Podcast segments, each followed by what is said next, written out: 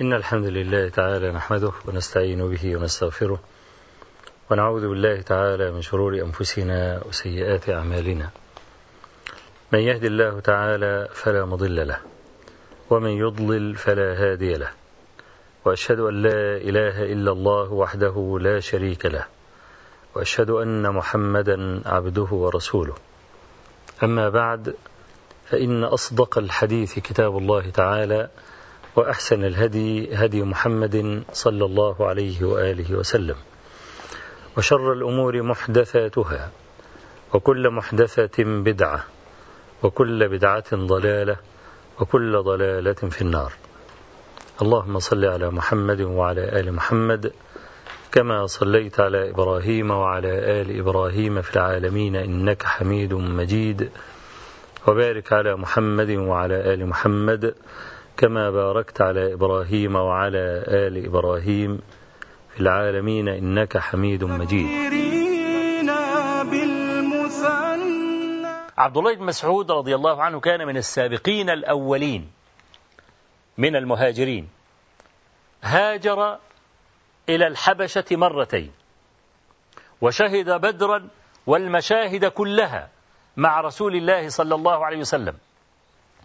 وتنبأ له النبي عليه الصلاة والسلام كما في الحديث الذي رواه أحمد وغيره بإسناد حسن. آه عن ابن مسعود بدء إسلام ابن مسعود بقى وكيف رأى النبي عليه الصلاة والسلام وانبهر به ومن ثم أسلم.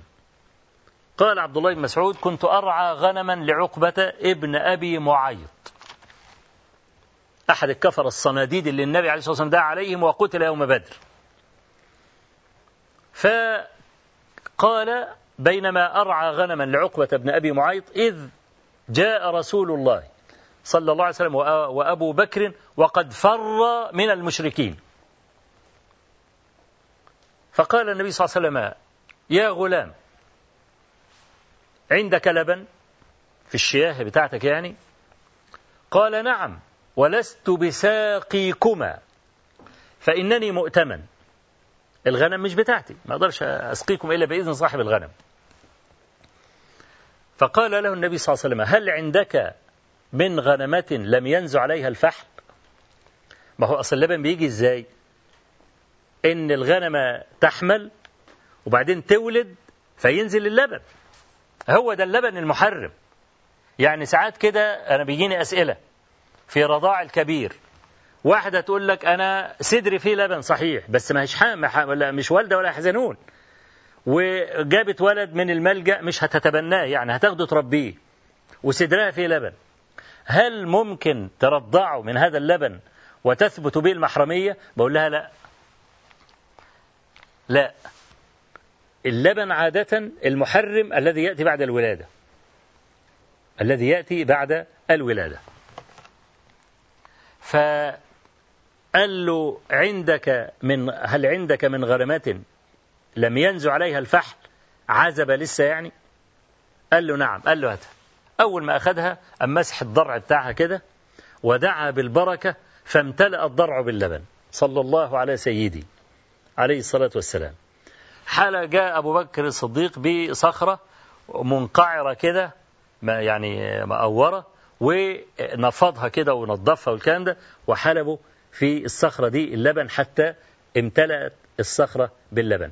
فشرب أبو بكر شرب النبي صلى الله عليه وسلم وشرب أبو بكر وشرب ابن مسعود. ثم قال النبي صلى الله عليه وسلم للضرع اقلص ارجع زي ما كنت. فرجع كما كان. ابن مسعود شاف القصة دي بقى. أول مرة يشوف النبي عليه الصلاة والسلام وعمل معجزة هي. معجزة معجزات حسية للنبي عليه الصلاة والسلام. فلما يعني شاف النبي صلى الله عليه وسلم كده؟ فقال له يا رسول الله علمني من هذا. قال له إنك غليم معلم أو غلام معلم.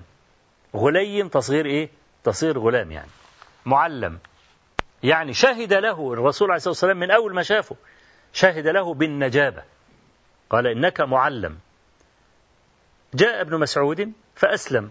عند النبي عليه الصلاة والسلام قال ابن مسعود فلقد أخذت والقدر اللي جاي ده في البخاري وغيره. فلقد أخذت من في رسول الله أي من فمه سبعين سورة لم يشاركني فيها أحد. عشان قال الكلام ده لما قالوا له إيه يعني إيه انزل على قراءة زيد قال على قراءة من تأمرونني أقرأ. على قراءة زيد لقد أخذت من في النبي صلى الله عليه وسلم سبعين سورة وإن زيدا له ذؤابتان يلعب مع الصبيان. يعني يقول أنا أقدم منه في الأخذ من فم النبي عليه الصلاة والسلام. عشان كده في مرة من المرات آه، كانوا كان أصحاب عبد الله مع عبد الله بن مسعود يقرؤون القرآن في دار أبي موسى الأشعري. وكان عبد الله كان أبو مسعود البدري آه، من ضمن الرفقة التي آه، تجلس في هذا المجلس. قام عبد الله بن مسعود ودخل بعض الحجر في البيت. فلما انفتل عبد الله قال أبو مسعود البدري لا أعلم أحدا هو أعلم بكتاب الله من هذا الذي قام. فقال له أبو موسى الأشعري أما قد قلت ذلك؟ فقد كان يحضر إذا غبنا ويدخل إذا منعنا. ده برضو فيه إشارة إلى قرب عبد الله بن مسعود من رسول الله صلى الله عليه وآله وسلم. وكان عبد الله ابن مسعود وقافا عند كتاب الله عز وجل كسائر الصحابة رضي الله عنهم. يعني ما كانوا يتعبدون بمعرفة النصوص. إنما كان إذا بلغهم شيء من من من كتاب الله عز وجل أو من سنة النبي صلى الله عليه وسلم كانوا يقفون حتى يعملوا به. كما قال أبو عبد الرحمن السلمي حدثنا الذين كانوا يقرؤوننا القرآن أنهم آه، ما كانوا يتجاوزون العشر آيات من كتاب الله عز وجل حتى يعملوا بهن. قال فتعلمنا العلم والعمل جميعا. ده كان دأب الصحابة وعلى رأس هؤلاء كان عبد الله ابن مسعود رضي الله عنه.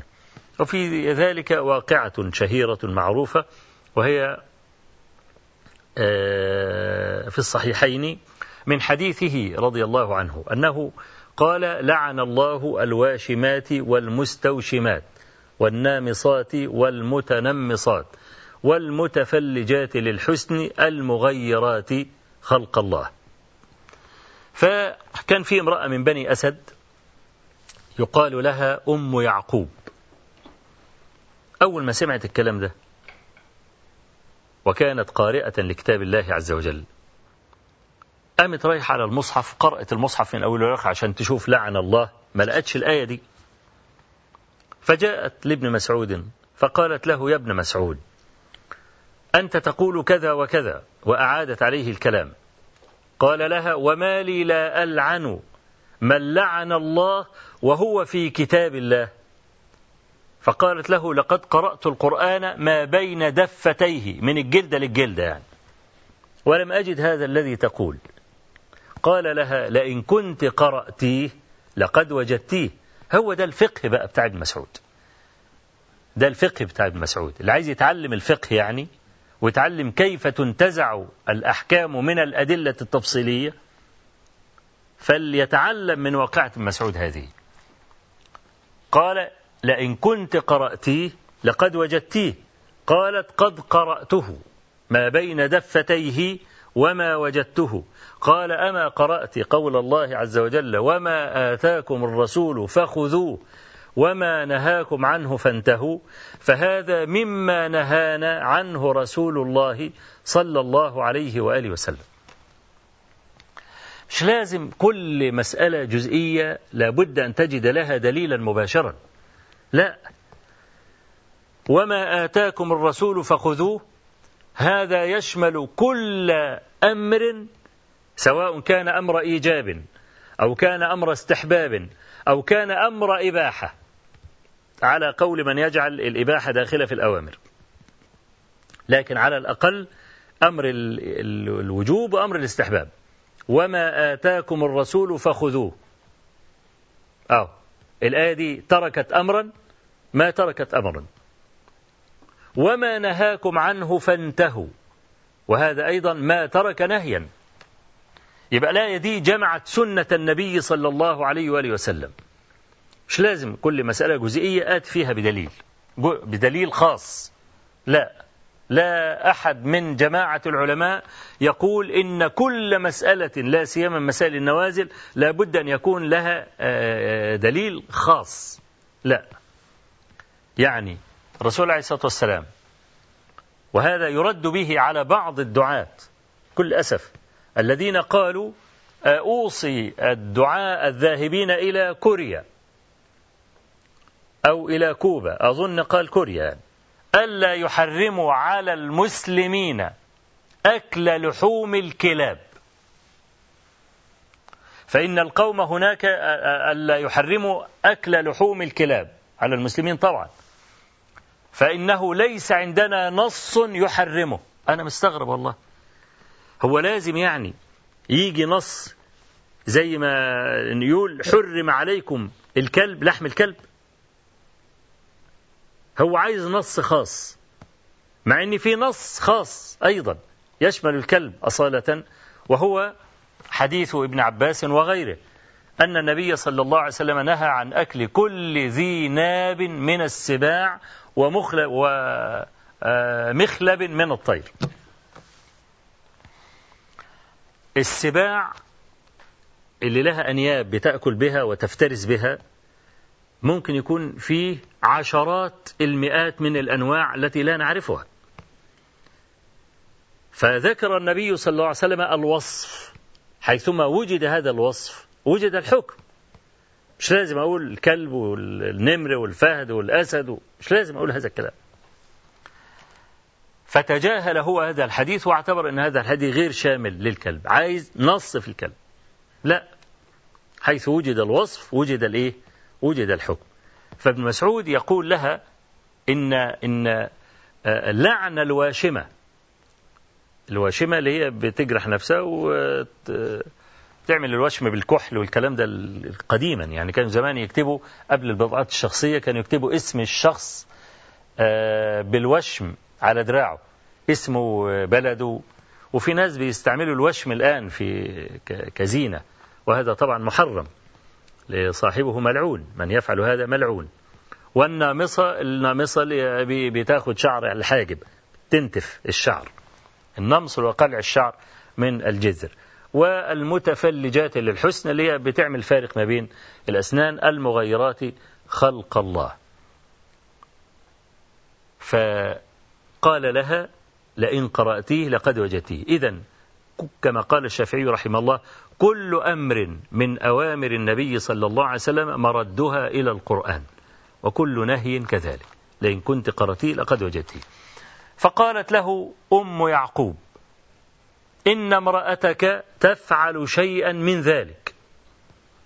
لي زينب يعني. تتنمص مثلا أو فقال اذهبي فانظري. فذهبت المرأة فنظرت ثم رجعت إلى ابن مسعود قالت لم أر شيئا من ذلك. فقال أما إنها لو فعلت لم نجامعها. أي ما أبقيناها معنا في عيشة واحدة. كان هيطلقها على طول. أول ما تفعل المرأة هذا الفعل كان سيستغني عنه. ابن مسعود كان كما قلت كان كسائر الصحابة كانوا يتدينون بالقرآن والسنة. ولذلك لما فتحت بقى الشام والعراق والكلام ده في زمان عمر بن الخطاب رضي الله عنه أرسل ابن مسعود وعمار مع جماعة من الصحابة يعلمون الناس السنن وقال إنهما على عمار وابن مسعود يعني من النجباء من أصحاب محمد صلى الله عليه وآله وسلم. مرة أخرى نكمل ترجمة ابن مسعود ثم ندخل في محاور شرح هذا الحديث المبارك. أسأل الله تبارك وتعالى أن ينفعنا بما علمنا وأن يعلمنا ما جهلنا وأن يجعل ما قلته لكم زادا إلى حسن المصير إليه وعتادا إلى يمن القدوم عليه. إنه بكل جميل كفيل وهو حسبنا ونعم الوكيل. وصلى الله وسلم وبارك على نبينا محمد والحمد لله رب العالمين.